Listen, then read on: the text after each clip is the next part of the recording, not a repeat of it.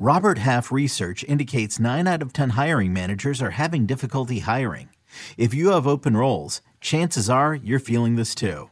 That's why you need Robert Half. Our specialized recruiting professionals engage with our proprietary AI to connect businesses of all sizes with highly skilled talent in finance and accounting, technology, marketing and creative, legal, and administrative and customer support. At Robert Half, we know talent. Visit RobertHalf.com today.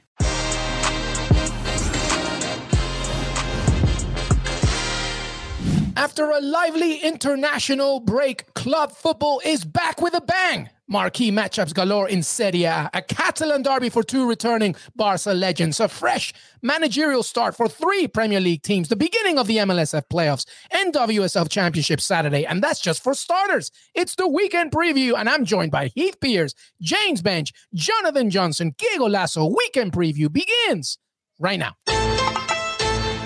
Everybody, welcome to Que Golazo Weekend Preview. We hope you are enjoying your day, evening, afternoon, wherever you are. If you're listening on Apple Podcasts, do us a favor and leave Que Golazo rating and review. It only takes a few seconds and it helps us to continue to make free episodes like this one. If you're watching on YouTube, thank you so much. You know the drill. Like the video, leave a comment, and hit subscribe. And you can and should follow us on Twitter, Que Golazo Pod. Weekend preview, domestic competition is back.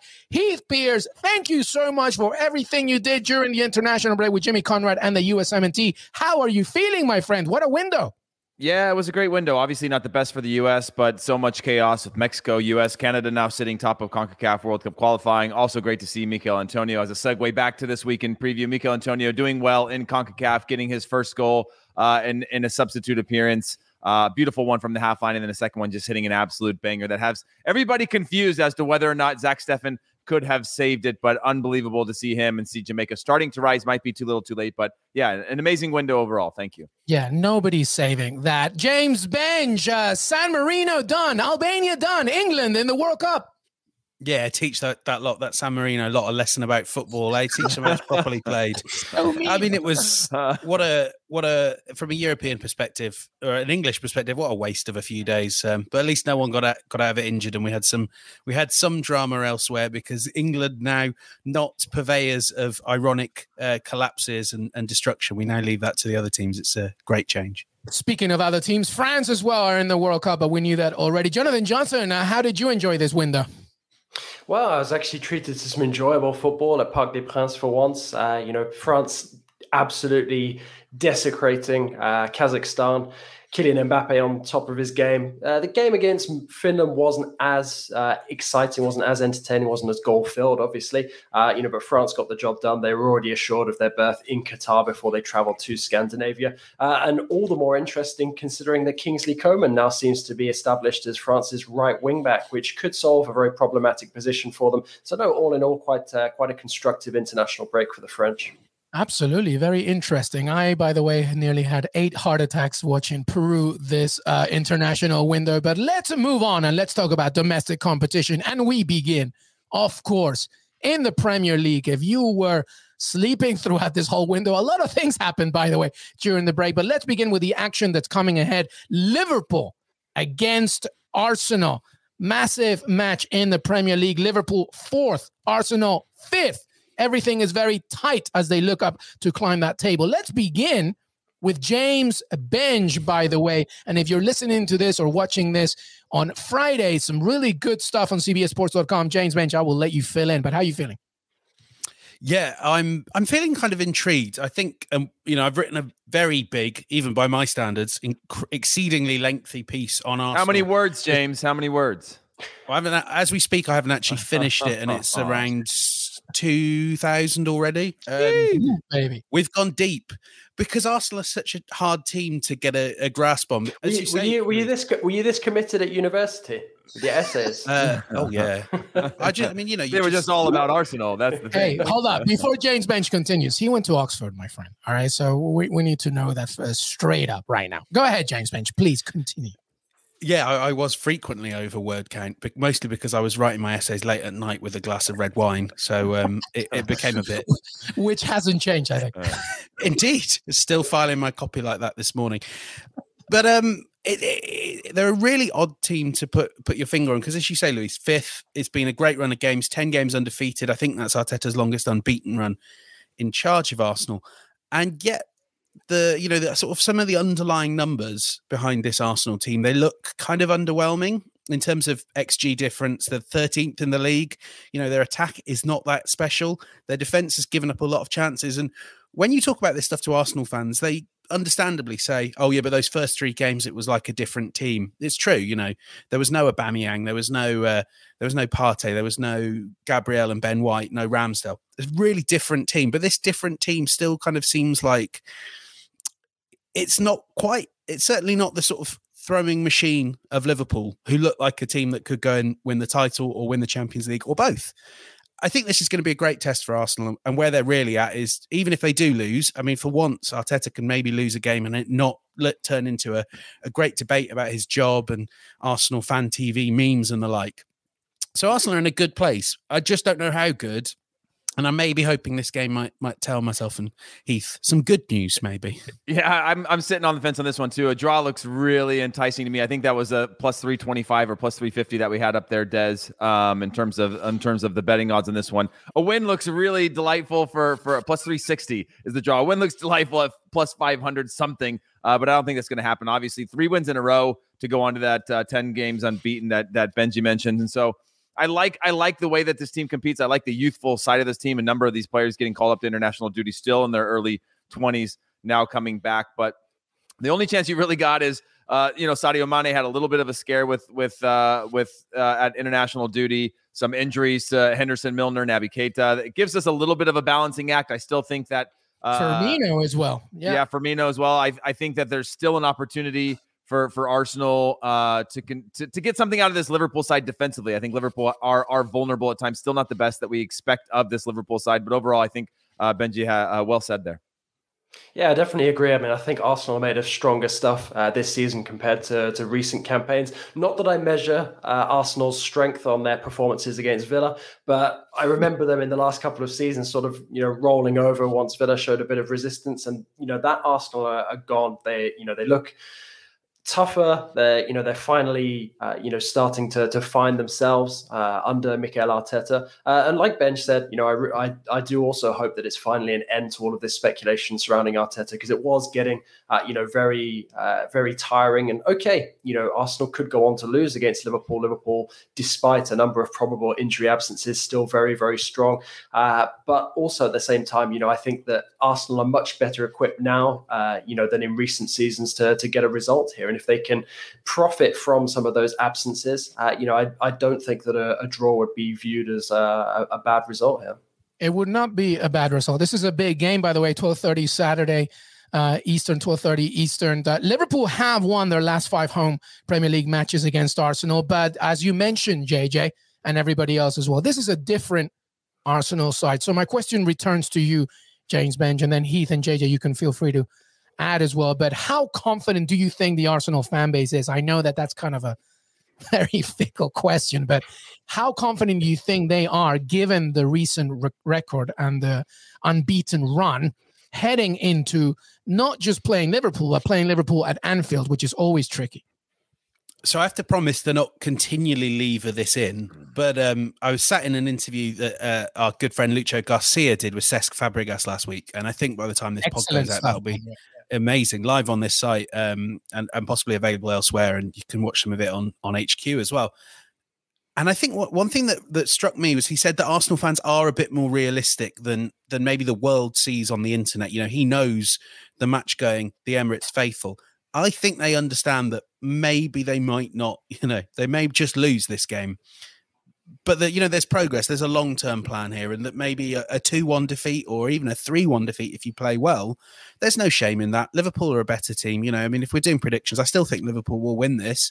I just think arsenal will make it a little bit harder than they maybe have done in past years. And it, you know there are angry arsenal fans who say that's not good enough and it's not because this is arsenal one of the biggest teams in england but it's progress it's a move in the right direction so yeah i think it'll be a tough game and Arsenal probably won't win it, but they might look a bit better. Yeah, I look at this. I look at these moments as as you look beyond this and you say, "Who who is Arsenal playing next?" And you start to judge Arteta and the team based on these two match blocks where you can look past this one. Okay, uh, as Ben mentioned, if if they're going to play well, if they're going to compete, but ultimately get beat by a better team, you can live with that. Should you be able to bounce back? But when you look at it in those two win two game blocks, you start to say, okay, you can you can wash this one away based on the current form. They couldn't be perfect forever. Now, will they bounce back in their next match to be able to get a result, get three points, and continue this progress forward? I think that's the way, at least uh, fans that I've been speaking to, kind of look at these types of opportunities is how they compete in this, whether they win or lose, and then how they respond to this is ultimately how it's defined. You know, the other thing that I think is really interesting as well is looking at Liverpool coming into this one based on the fact that they got beaten by West Ham last time out. You know, there were some weaknesses in Liverpool's game exposed then. Uh, you know, and I think that that's something that's really got to give Arsenal some heart. You know, and I think there should be a bit more optimism coming into this match because as as good as Liverpool have been uh, this season so far, and we've talked about it a couple of times in previous podcast episodes, uh, you know, they do look revitalized, like they've got a second window under Jurgen Klopp, but it doesn't mean that their performances have been perfect. You know, they still leave themselves fairly open at the back. Uh, and, you know, and a team like Arsenal with the attacking quality that they have uh, on their day when everyone's tuned in and singing from the same hymn sheet, you know, I definitely think that, that the Gunners could, uh, could cause Liverpool some problems. Well, and listen, Arsenal, if they win this, they will go above Liverpool, which is quite a statement given the fact that, you know, of the things, as you mentioned, JJ, a few months ago with Mikel Arteta's criticism, etc. If Liverpool do win uh, and obviously results go their way above them, they will go second. But let's move on. Uh, that, by the way, that's Saturday, 12.30 Eastern. But let's stay on Saturday because there's a lot of narratives here, by the way. Three new managers with three teams here. And by the way, you know, the English uh, return of English managerial talent returns. The first one, of course, Aston Villa against Brighton. Steven Gerrard leaves Rangers. He is Aston Villa's new manager. If, by the way, you get a chance, go watch myself, Jonathan Johnson, and Kevin Egan as well, uh, talking about this, reacting to Steven Gerrard's arrival to Aston Villa, as well as Eddie Howe as well. Now he's the manager of Newcastle as they face Brentford and Dean Smith. God bless you, Dean Smith, as he has the shortest uh, application for unemployment ever as he goes and manages Norwich as they face Southampton. Jonathan Johnson, uh, obviously, uh, you you said a, a, few great things here in our in our little chat with Kevin Egan, but why don't we start with the Villa fan here, Jonathan? Just very quickly, uh, obviously, Steven Gerrard, as we tape had his first official press conference with Aston Villa. We've been very impressed with him. Everything that he's been saying, uh, everything that he's pointing to. But words are just words. At the end of the day, is what we see on the pitch. Give me just uh, some reactions uh, to Steven Gerrard being Aston Villa's new manager. I mean, he's been very impressive so far. Everything that he said, uh, whether it was in the official interview with the club when he arrived on his first day for training at Bodymoor Heath, or whether it was in his uh, press conference unveiling alongside Christian Purslow, uh, you know, he's saying all the right things at the moment. However, I think that was to be expected. Uh, you know, people who have sort of followed his journey with Rangers have said that he is a very good orator. Uh, you know, handles the media very well. So so far, I think it's fair to say that he's talking the talk, and you know, we're going to have to wait and see this weekend if he can start walking the walk. Because if Villa can start performing as well on the pitch uh, as he's talking in some of these uh, first few outings in front of the press, then I think Villa can feel, uh, you know, very, very confident. And obviously, you know, they need that injection of confidence, that new energy to be revitalized uh, after what was quite a demoralizing run of five straight defeats under Dean Smith. I I think this is a harder job than it looks, and Gerrard's work at Rangers was outstanding. You know, turned this team into a, a team that really believed it could win the titles against Celtic, and obviously ended Celtic's winning run but when you look at the collection of players that, that they, they put together to replace Jack Grealish, as impressive as it, it looks on paper, and there's some statement signings there, I still don't understand how you build it into a cohesive attack. And obviously, this is what Dean Smith kind of struggled with at the end. It didn't help that Leon Bailey was injured, but you couldn't actually see any way into the side for him if they carried on with the back three. Because Ollie Watkins is is a central striker. I mean, he can play wide, but as Smith said, he's not really good at doing that. Danny Ings is also a central striker, and I think a few Southampton fans I speak to are kind of glad that it's Villa that now have to manage his decline. Buendia, yeah, you can you can tell me he could play as a number 10 but it's not, not where he played for norwich and and then you've got a sort of another winger so how are you going to do this is 4-4-2 i mean that's going to be a really attack minded approach from from Gerrard. and he's got to work this all out very quickly because there won't be you know there won't be much patience and much time this is not a, a, team that can envisage getting relegated you know if you look at the job that dean smith has taken for instance he will have time you know if he takes norwich down fine. He'll be trusted to bring them back up, I suspect. Gerrard has got, uh, you know, diving in at the deep end, a tough job, a huge team with really great expectations, and possibly not the squad, I think, you know, the attack to deliver on those expectations.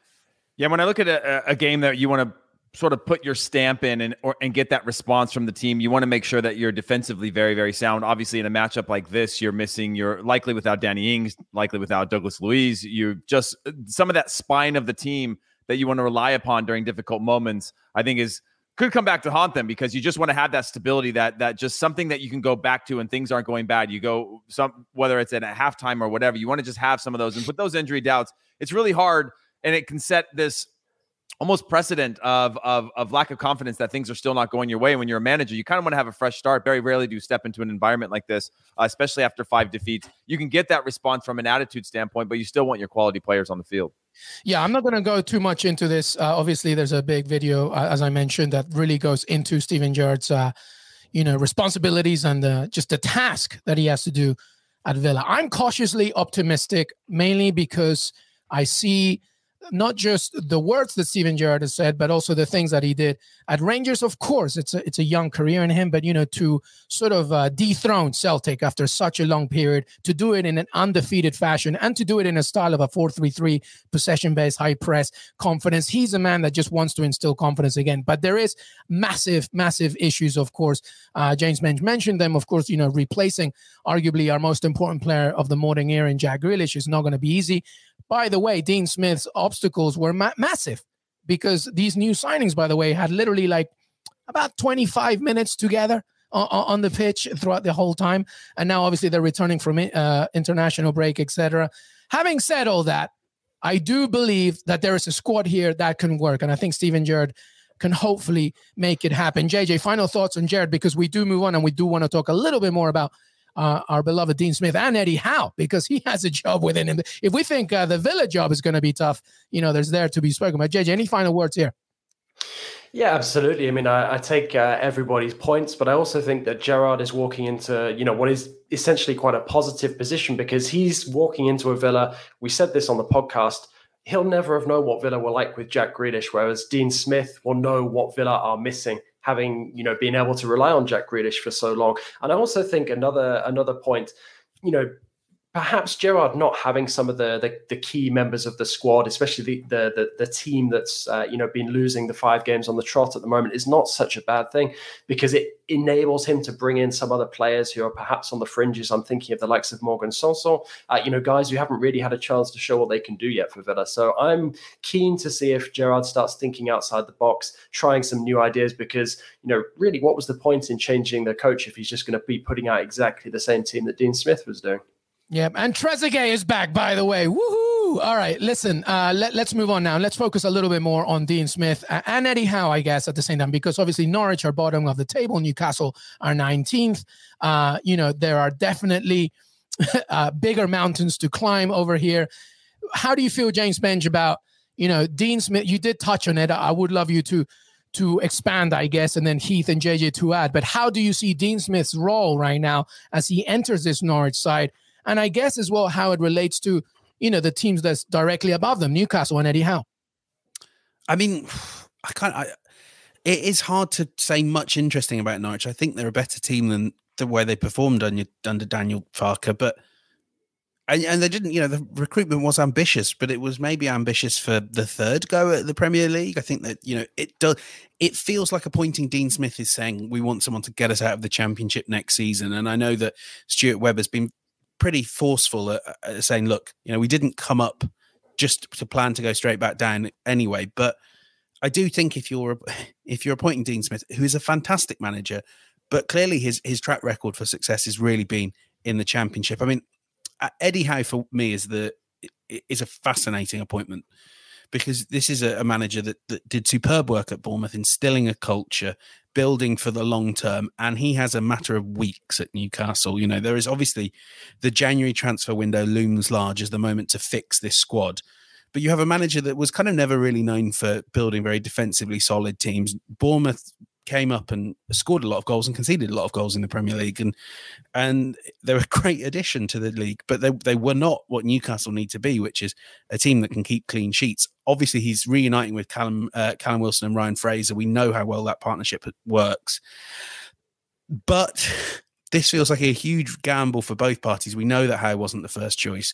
Um, we know he probably wasn't even the second or third choice. Um, I mean, there's it depends who you ask on that board. From what I've heard, but, you, know, but you, you gotta you gotta assume that there was there was some sort of open conversation about being part of this project, right? Like inch this thing forward in the right direction because we really need help. We need to stay up. We need you to do a few of these things. I mean. Uh, I, I, would be shocked if it was just sort of this, hey, this is our third or fourth or fifth choice, but we're going to go with it anyway with the money or the. Well, what do you think? Then, what do you think of Eddie Howe's appointment in Newcastle? Because the other thing that we haven't discussed as well is that Eddie Howe is an absolute glutton for making sure that he develops young talent and he makes them the stars. That's not Newcastle United. I mean, they have young players, but they rely tremendously on yeah. aging, experienced talent. So, how do you see this Eddie Howe appointment? It doesn't it doesn't go uh, La Masia, Man City, and then Newcastle in terms of academy. academy. I don't, uh, think, that's, I don't think that's the power rankings. No, yeah, no, it's, it's, not. Can no, I just can I just jump in on jump in on that? It yeah. really yeah. should go and look at the England squad and how much of it comes from the northeast. You know, you've got no, players like. I mean, that's a, val- that's a valid point. But when we and they never play for Newcastle's academy because their academy is rubbish. That's my point. Yeah, go ahead, Heath. No, I mean honestly, for for with regard to Eddie Howe, I, I, look at just this upcoming match and the fact that you're playing against a Brentford team that lost to Norwich and have literally a quarter of their squad available to for this match. And when when I think about just setting the precedent of moving forward, that certainly helps just to go and get a result, right? Win the respect of the fans, you win the respect of your players, you put out a, a good roster. You're playing against a de- de- depleted team in Brentford who who who earlier on in the season looked like they were going to disrupt things constantly uh, and and have sort of fallen off. So you've kind of got this a little bit of this injured animal that that I think uh, you can you can get your points and get a, almost get a little bit of clout on on that side. Again, I'm I'm not sure. I don't think he's the right option long term. You can't come out with this ambition and talk about so- sovereign funds and being some sort of huge thing, uh, and then appoint Eddie Howe. That's just unless there's some sort of hey, you're going to get us to the you know we're kind of running a four by four relay here. You're going to do the first hundred meters of this relay, and then you're going to have to hand this thing off. Uh, but but I think a lot of that comes down to, as Benj mentioned, this this upcoming transfer window. Is he the guy that's going to bring in the right players? Are they giving him a budget that's going to uh, uh, be appropriate to the ambition that they have, or is it going to be a stay in the Premier League for a year? Uh, budget, and then we'll go out there and start writing fat checks. That's going to change the whole dynamic of this club, whether for the better or for the worse. But at least they're still in the Premier League. You know what I like about this uh, discussion is it's actually alluding to the bigger issue that Newcastle have right now, and that's that there's nobody really leading the the sporting project, uh, and it, it it shows us just how chaotic the first few weeks have been at St James's Park because there is no sporting director or director of football in place to shape all of this. They already went for one managerial candidate that didn't work out, so they've gone for somebody else. Uh, you know, very uh, unfortunate for, for Eddie Howe to have to be dealing with that, knowing that he wasn't the first uh, one appointed, but a very good opportunity for him to score some early points uh, in a match like this coming up against Brentford, when you know the the odds are perhaps stacked slightly in their favour given the, the the squad availability situation. But I think that Newcastle at this moment in time it's crucial who they get in next uh, to to shape their transfer policy because you guys are right. January is going to be make or break for them because if they don't uh, pull off a successful transfer window, it's very difficult to see them staying in the Premier League this season, regardless of all of the the financial clout that they have behind them. Yeah, and by the way, like you know, these January transfers, who's to say that that transfer target himself wants to even join Newcastle and, and be part of, you know, quite a struggling journey. I'm going to do a quickly round five prediction round on, on these matches with these new managers on what you think the score is going to be. You don't need to explain it to me why, just give me the score. Okay. So we'll begin obviously uh, with uh, Villa, Newcastle, and then Norwich. Okay. I'll go first with Heath Pearce. Uh, and then Benge and then JJ. Aston Villa, Brighton, Heath Pearce. I'm going to Aston Villa 1 0. James Benge. Aston Villa 1 0. Jonathan Johnson. yeah, Villa, Villa to win. I'm going to be a bit more optimistic. 2 1. Yeah, I'm going 3 1. Screw all of you. All right, Is here we go. more op- is 2 1 more optimistic? well, yeah, That's two 'cause- goals. Two goals Two goals. scored. well, they're giving up one. I'm a defender. That's I like, see that as a like negative. I see that as a we've scored negative. this season Yeah. already. Yeah. all right, Newcastle, Brentford, Heath Pearce, Uh, Newcastle 2 0. Convincing win, guys. Let's go. Eddie Howe. James Benge. Uh, Brentford 2 0, Ivan Toney Oh, against his boy. wow. That he came through with. Jonathan Watch it. Johnson at Newcastle, Brentford. I'm going for 1 1. Yep, I'm going exactly the same thing, but I want an Ivan Toney goal for my fantasy. All right, Norwich, Southampton, Heath Pearce. God, I did not want to answer this one. Uh, uh, Southampton 1 0. Or no, I'm going to say Southampton 2 1. James Benge. Uh, Southampton 3 0. Oh my God. JJ. Hmm. Yeah, I'm feeling uh, Southampton 2 1. Oh my God. I got to give some love for Dean Smith. I'll go with a draw. One. Oh all. my gosh. They're, they're, they're atrocious. All right, Des Norris. Luis, It's, Luis Miguel and his bleeding heart. I know. it's already melted, I think. All right, let's move on to the remaining fixtures. Des Norris, if you can throw them up on the screen as the Premier League returns. Leicester against Chelsea. By the way, Brendan Rodgers firing off in this press conference saying, look, enough about these Manchester United uh, rumors. I'm done with it. Well, they're going to keep happening. It's the Premier League, Brendan. Sorry. Leicester against Chelsea. Villa, Brian. We mentioned Burnley against Crystal Palace. Newcastle, Brentford. We mentioned Norwich, Southampton. We mentioned Watford at home to Manchester United. Wolves and West Ham. Liverpool and Arsenal finishes Saturday. And on Sunday, Man City against Everton. Tottenham against Leeds. Any thoughts from any of that very quickly before we move on? James Benge. I mean, I, I think we all sort of think that the Watford Man United game is going to be three points in the bag for um, for Manchester United. I thought you were going to say Ranieri. It could, could well be. I would say Watford are a he- you know go and ask any Arsenal player. They're a hellish team to play against. They will you know under Ranieri they will kick you. They will knock it long. They will do everything they can to annoy you and really ruin your game. Um, I don't think this is is in the bag as we think. You know, deep low block challenge Man United to break them down. It could be four 0 Man United, but I think this could be a really tough game for them. Depends on the vibes, right? Yeah. You know, you know what? Depends on I'm the vibe. looking at that Spurs Leeds game as well, and I'm wondering exactly what Antonio Conte would have been able to do with some of his Spurs players over the international break, and how hmm. it will result in an improved performance. So that's the one that I'm going to be looking at this weekend. Yeah, for me, I'm I'm just looking at Man City, Everton. I think there's an obviously obviously Everton having again a depleted roster. This is that time of year where you start to see, uh, you know, in the injury reports, just names starting to pile up. But Manchester City still not having an, an easy go in the Premier League as they're trying to sort of regain some of the form that we've seen of the past. They've they've looked a little bit more vulnerable and inconsistent, and this is one that you know perhaps they can give up points to Everton. Absolutely. And that's the Premier League as uh, domestic competition returns. We're going to take a quick break. Uh, by the way, when we come back, Dani Alves and his flip flops are back as Barcelona look to rejuvenate themselves under the great Xavi Hernandez. Que golazo weekend preview. We'll be right back. Okay, picture this. It's Friday afternoon when a thought hits you. I can spend another weekend doing the same old whatever, or I can hop into my all new Hyundai Santa Fe and hit the road. With available HTRAC, all wheel drive, and three row seating, my whole family can head deep into the wild. Conquer the weekend in the all new Hyundai Santa Fe.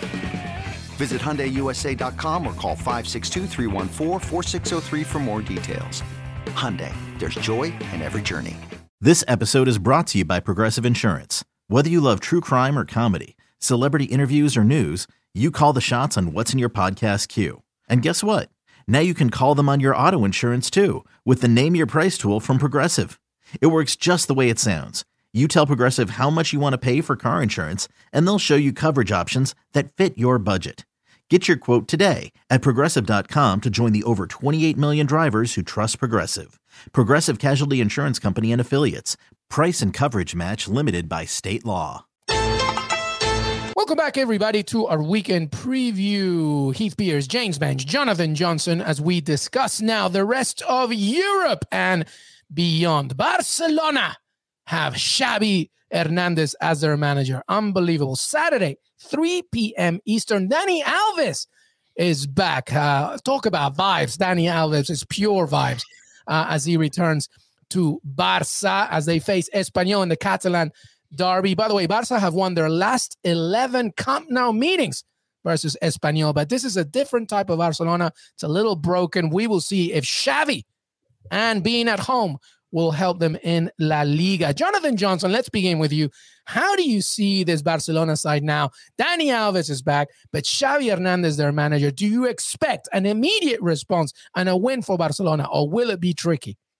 I mean, is Dani Alves going back to Camp Nou really something that should be celebrated at this stage of his career? I mean, per- personally, I thought his legs were going while he was still in Paris. I was happy for him to see that he was able to continue enough to win in the Olympics with Brazil in the summer. But being completely honest with you, I mean, okay, I understand that it's not going to be exactly the most lucrative contract that he's on because of the limitations on Barca but I don't really see what he's actually going to bring on the pitch uh, at this age. I think it, it's more to have him in the dressing room, yeah. uh, and perhaps that's uh, that that's Xavi looking to uh, you know try to recreate the good atmosphere in the dressing room from when he was a player. Barca were competing for everything, if not winning it on the pitch, uh, and you know I think he's going to have a rude awakening when the team takes to the pitch for the first time. You know because it's not anything close to the same hmm. uh, Barca that, that he left back in 2015. Uh, and there are major, major problems to sift through. I mean, obviously, having been such a maestro in the midfield, he'll be looking at the middle of the park, uh, in particular, you know, trying to get a tune out of uh, guys like Frenkie de Jong. But, uh, you know, I think that he'll also be stunned by sort of how workmanlike a, a lot of this Barca squad is, and uh, I don't think it's going to be a walk in the park this opening game, especially you know given the the, the Catalan rivalry between them and Espanyol. Yeah, I fully agree. I think there is a rude awakening coming for him just in terms of the quality. And selfishly, I like Dani Alves there just for what he can do for Sergio Dest in terms of making him a better player and proving him for the, the U.S. men's national team. But, but, of, but does does Alves coming in mean that Dest's going to stay as an attacker now? I mean, I maybe, maybe not. I, I just don't see where Dani Alves contributes to this team at, at the age that he is. I think the signing him was a what was part of what was a convenience. You know, I was having conversations with Uh, directly with some of his team who were asking, "Can we get him into an MLS squad?" You know, but this is this is his wage demands, and there was a number of factors for Dani Alves that it wasn't like his only dream and his only thought was to go back to Barcelona and save the day. I don't think he's a player that saves the day anyway. And in terms of being a leader, I don't think he's the perfect leader in that locker room. I think they had a number of other players that were were leaders. Obviously, he's going to know the good times and the bad times and will bring that calming presence. But I do like his ability to at least mentor uh, Serginho Dest or Serginho, Serginho Dest to just watch a guy who's going to play over him and look at what it's like to be a sort of consummate pro. Uh, and by the way, a fun fact for you guys. Uh, the 36 times that Xavi played against Barcelona, he won 25 and only lost twice. And it's been 79 years since Espanyol have finished higher than Barcelona in the table. And with regard to Serginho Dest, he's obviously coming off an injury. Uh, Dani Alves can't play till January. Sergio Aguero is out. Uh, Ousmane Dembele, Ansu Fati. They're just dealing with a lot of num. Uh, of they want to get rid of Luuk De Jong. Yeah. Yeah, they're just dealing with a lot of change right now. And so I don't think it's going to be, eh, I think Xavi's the right guy for the job. I think he's going to get it right over time. But stepping into this situation, especially coming off of uh, blowing a three goal lead to Celta Vigo, losing pr- previously in the lead to, to Alaves, uh, it's just, it's not an easy win. It's not, it's just not an easy window for him to step into. And I think he's going to quickly realize, like, oh man, this team is not when I look at the names in the locker room, when I look at them in the stadium, they look big, but when I see them out on the pitch, something doesn't feel right.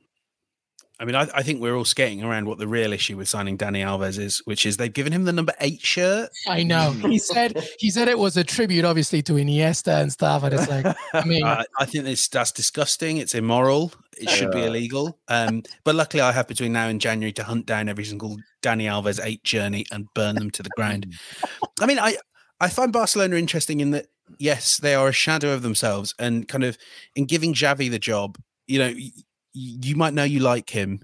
You know he's a great person, and you know he did some fantastic work at Al Sadd. But you know, comparing Al Sadd to managing Al Sadd to managing Barcelona is kind of like comparing managing a, a very nice corner shop to managing a Fortune 500 company. Like, you know, this is a whole other scale of, you know, of politics of of, of off-field, a very rich corner shop. Uh, yes, a, corner a very shop rich corner shop that stocks the finest ingredients. but it is not, you know, it, this is not Barcelona. This is not being given the recovery job of some some major global institution, and that that's what he's got. I do think, though, you know, we all agree this Barcelona squad is a, a shadow of the squads that Xavi played in, but it's still one of the three or four best squads in La Liga.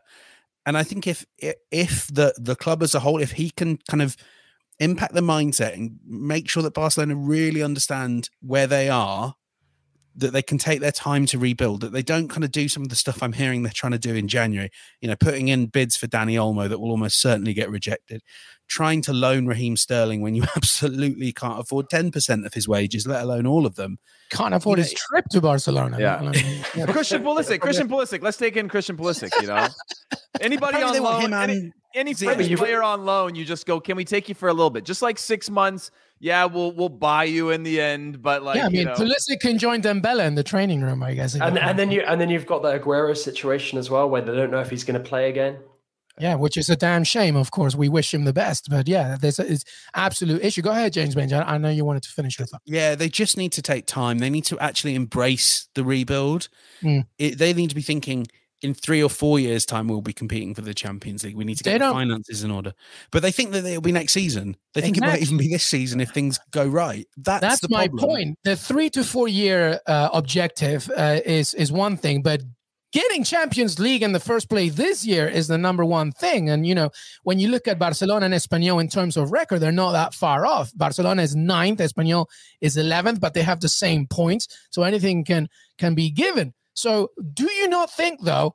And I'll go around the, the table here, but do you not think that at, at the very least, Camp Nou this weekend is going to be absolutely ridiculously loud, energetic, and you don't think that that in itself will hopefully get them a victory? Or is it one of those things where after 15 minutes, zero, zero, no shots on target, nothing, you think, oh my God, Xavi, not even Xavi can save us there, Heath Pearce.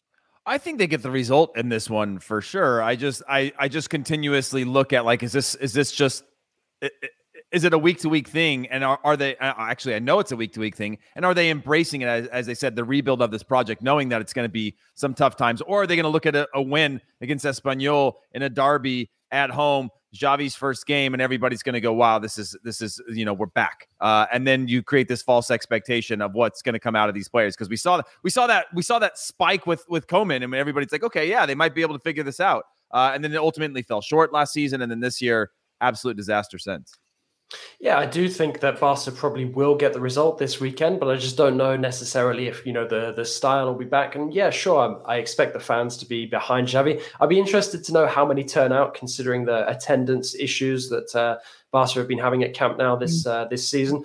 Good but uh, you know, I, don't- I I don't doubt that the fans absolutely want Xavi to succeed, but. To be perfectly honest, I don't think that this squad's limitations are going to be shown up against Espanyol. Yeah, just stick uh, stick um, a Memphis Depay in an orange jersey and you're fine. hey, by the way, uh, Ansu Fati was seen uh, out on the town with a Kaiser Chiefs hat. That was pretty cool, James. Man, did you did you see that? That's kind of yeah, pretty He weird. huh? Younger than the Kaiser Chiefs. I think he is. Yeah, absolutely. Uh, all right, quick prediction round of this game. Jack Grealish there. I thought we were going to uh, go on to that topic. All right, let's. Out, move. out, out on the town. All right, uh, James Benge, uh, quick score prediction: Barcelona, Español. Uh, yeah, 2 0. I think the, the Camp Nou will be bouncing. HP, same thing JJ. Two one. Yeah, they're conceding a goal. Absolutely. Uh, all right, let's uh, let's move on. Des Norris, the rest of La Liga fixtures, by the way, as we look at them, uh, Sevilla Deportivo Alaves. By the way, Real Sociedad are the leaders of La Liga. Don't you forget it. And they face Valencia. I had a great chat with Mikel Merino, and I really mean that. He is great. A 30 minute chat. Uh, we could we could have done it in Spanish. We did it in English. He very well spoken. Spoke about Real Sociedad, the Spanish national team, and everything in between. So make sure that you check it out. But Real Sociedad lead this table, by the way. So that's one thing. Can they keep going? By the way, do you do you see some magic here this season uh, around the table here, Jonathan Johnson? Because obviously Barcelona are struggling, but this race for La Liga is very very tight. Um, how do you see it at least as we head into January? I don't know about you guys, but I'm definitely going to have my eyes fixed on Getafe versus Cadiz this weekend. Uh, you look looking pretty uh, pretty tasty. No, um, it, it is intriguing the the, the title race, uh, and I do expect Real Madrid to come on strong. You know, Ancelotti is is settling back into being at Santiago Bernabeu. Uh, you know, I, I'd say that if I was to be concerned by one of the expected title challenges so far this season, it would be Atletico Madrid. I think they've shown both domestically and continentally, uh, you know, that they have some limitations in their game this season. Uh, so for me, I, I definitely expect the the, the main challenge uh, for Sociedad to, to be coming from Real uh, in the next couple of weeks.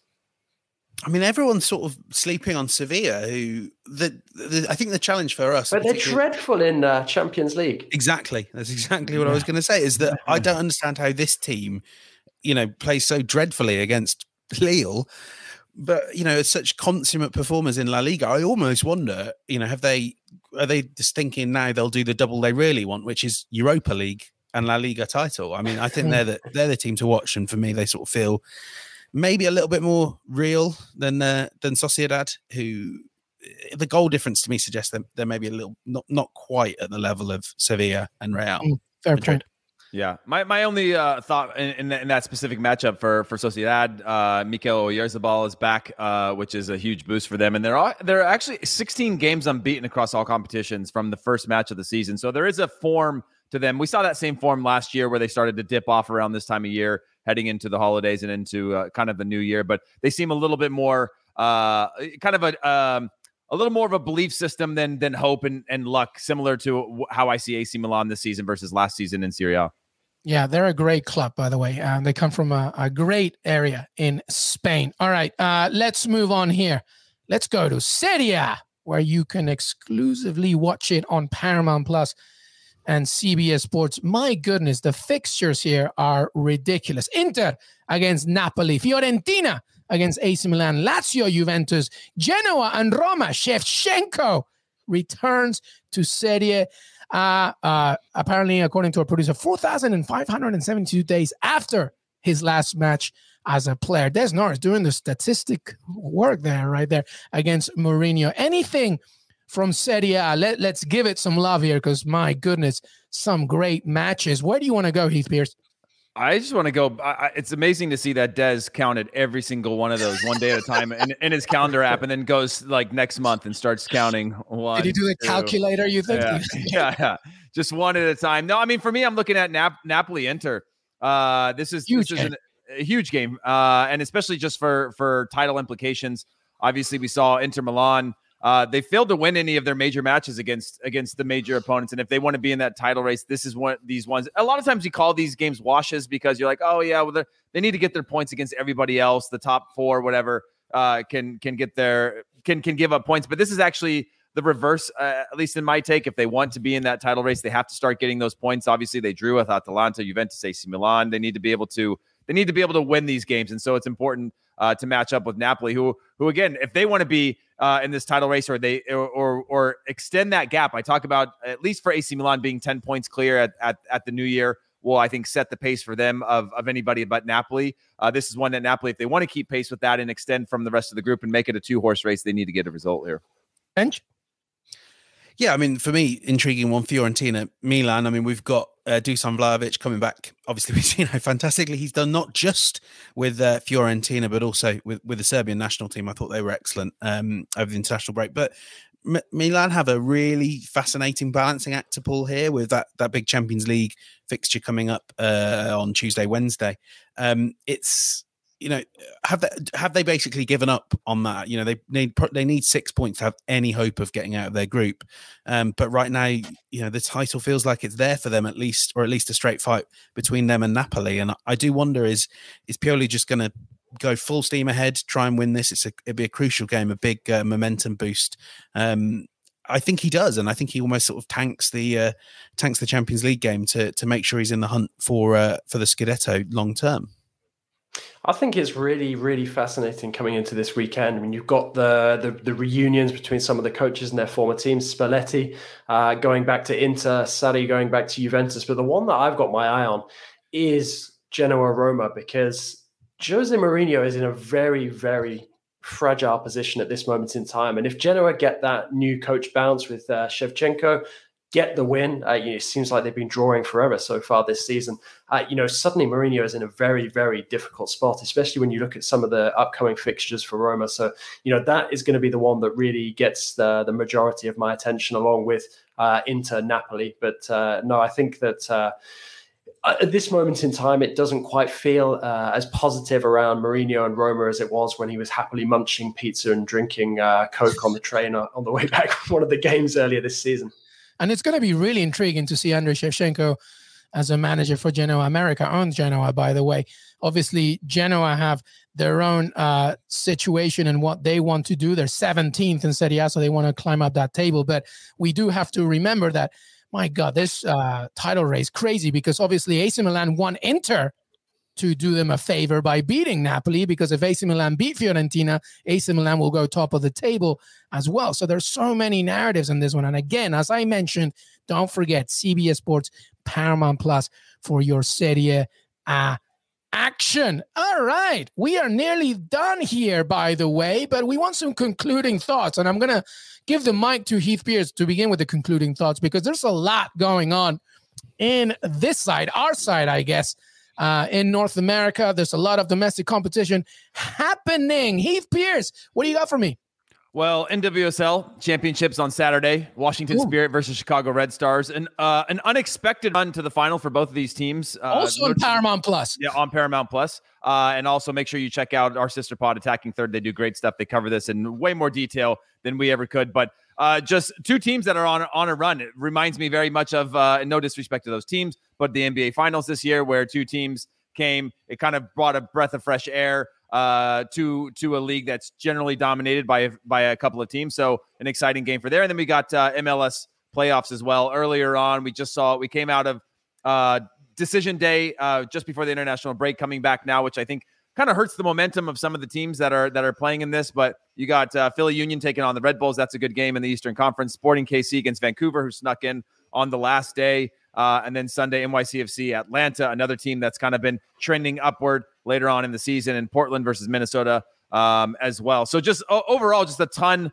of really good stuff here in North America to pay attention to. The playoffs are on. If you're a fair weather fan or if you're a uh, soccer light or soccer adjacent fan, this is a good time for you to start tuning in. There might be a team in your market, and it might be worth watching.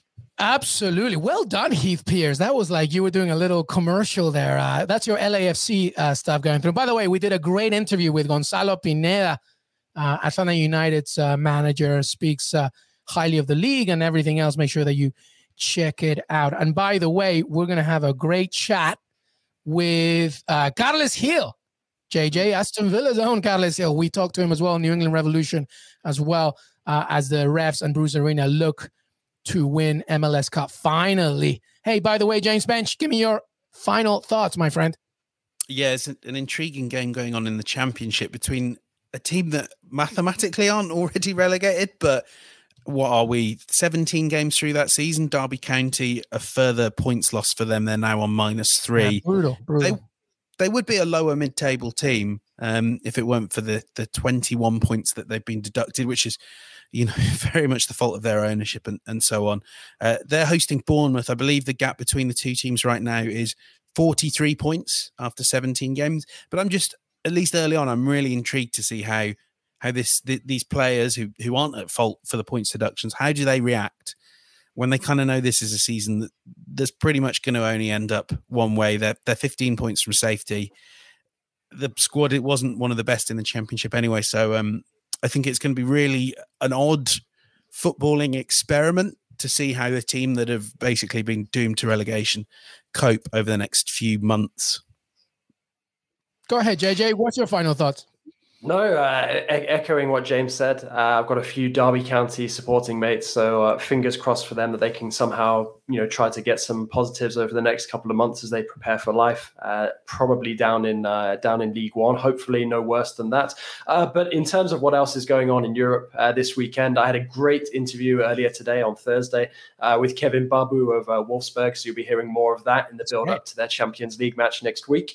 very very nice guy, very enjoyable chat, and he he was just talking about how things have really changed for the better for Wolfsburg in the last couple of weeks. Of course, they changed coach. Uh, Florian Kohfeldt has, uh, has come in now. They've suddenly picked up form in the Bundesliga, got a very impressive victory over uh, Salzburg as well in the Champions League. So suddenly things looking a bit brighter for the Wolves there. Uh, and then in France, uh, PSG against Nantes on Saturday. Chance for Lionel Messi to finally get off the mark in Liga and probably won't see Neymar there, uh, given that he picked up a knock on international duty. But all of uh, PSG's thoughts um, and preparation will really be ahead of next week's massive Champions League clash with Manchester City, you feel? Love it. Love hey, it. by the way, one, one, one other thing, the, the Choc d'Olympique uh, also in France this weekend, right? Isn't it Lyon, Lyon Marseille? Uh, if, if, if you've ever been to one of these matches where they allow, even if they don't allow away fans, pretty wild atmosphere in terms of just uh, the hatred uh, between those teams and just sort of the deeper layers that go into some of these rivalries. Yeah, known as known as the Olympico. It's uh, it's it's always one of the the most prestigious uh, matches on the calendar. It is a shame that there won't be any traveling fans, uh, but that seems to be part and parcel of uh, the biggest fixtures in France these days. Unfortunately, Monaco Lille as well on Friday if you fancy that.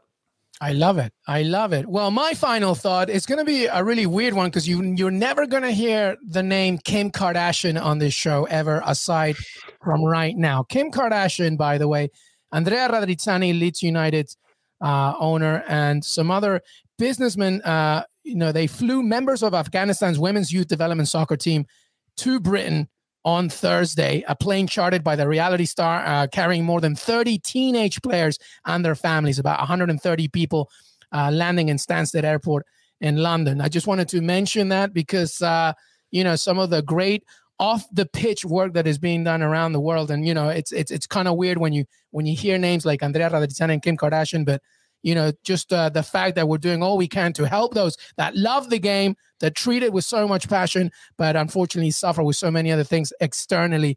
I uh, wanted to to give that one a mention, but that's it. That is our weekend preview. Thank you so much for being part of the show, Heath Pearce. Thanks, man. Thank you. Thank you, James Benge. My pleasure. Your pleasure, JJ. Thanks so much, buddy. Likewise, always a pleasure with you guys. Absolutely. Thank you, everybody, for being part of our family. Make sure to follow us on Twitter, Qué Golazo Pod, youtube.com forward slash QueGolazo, CBS Sports, your CBS Sports app, and of course, Apple Podcast, Spotify, Stitcher. Qué Golazo is here almost every single day. Make sure that you keep growing with us. Thank you so much. Have a great, great weekend.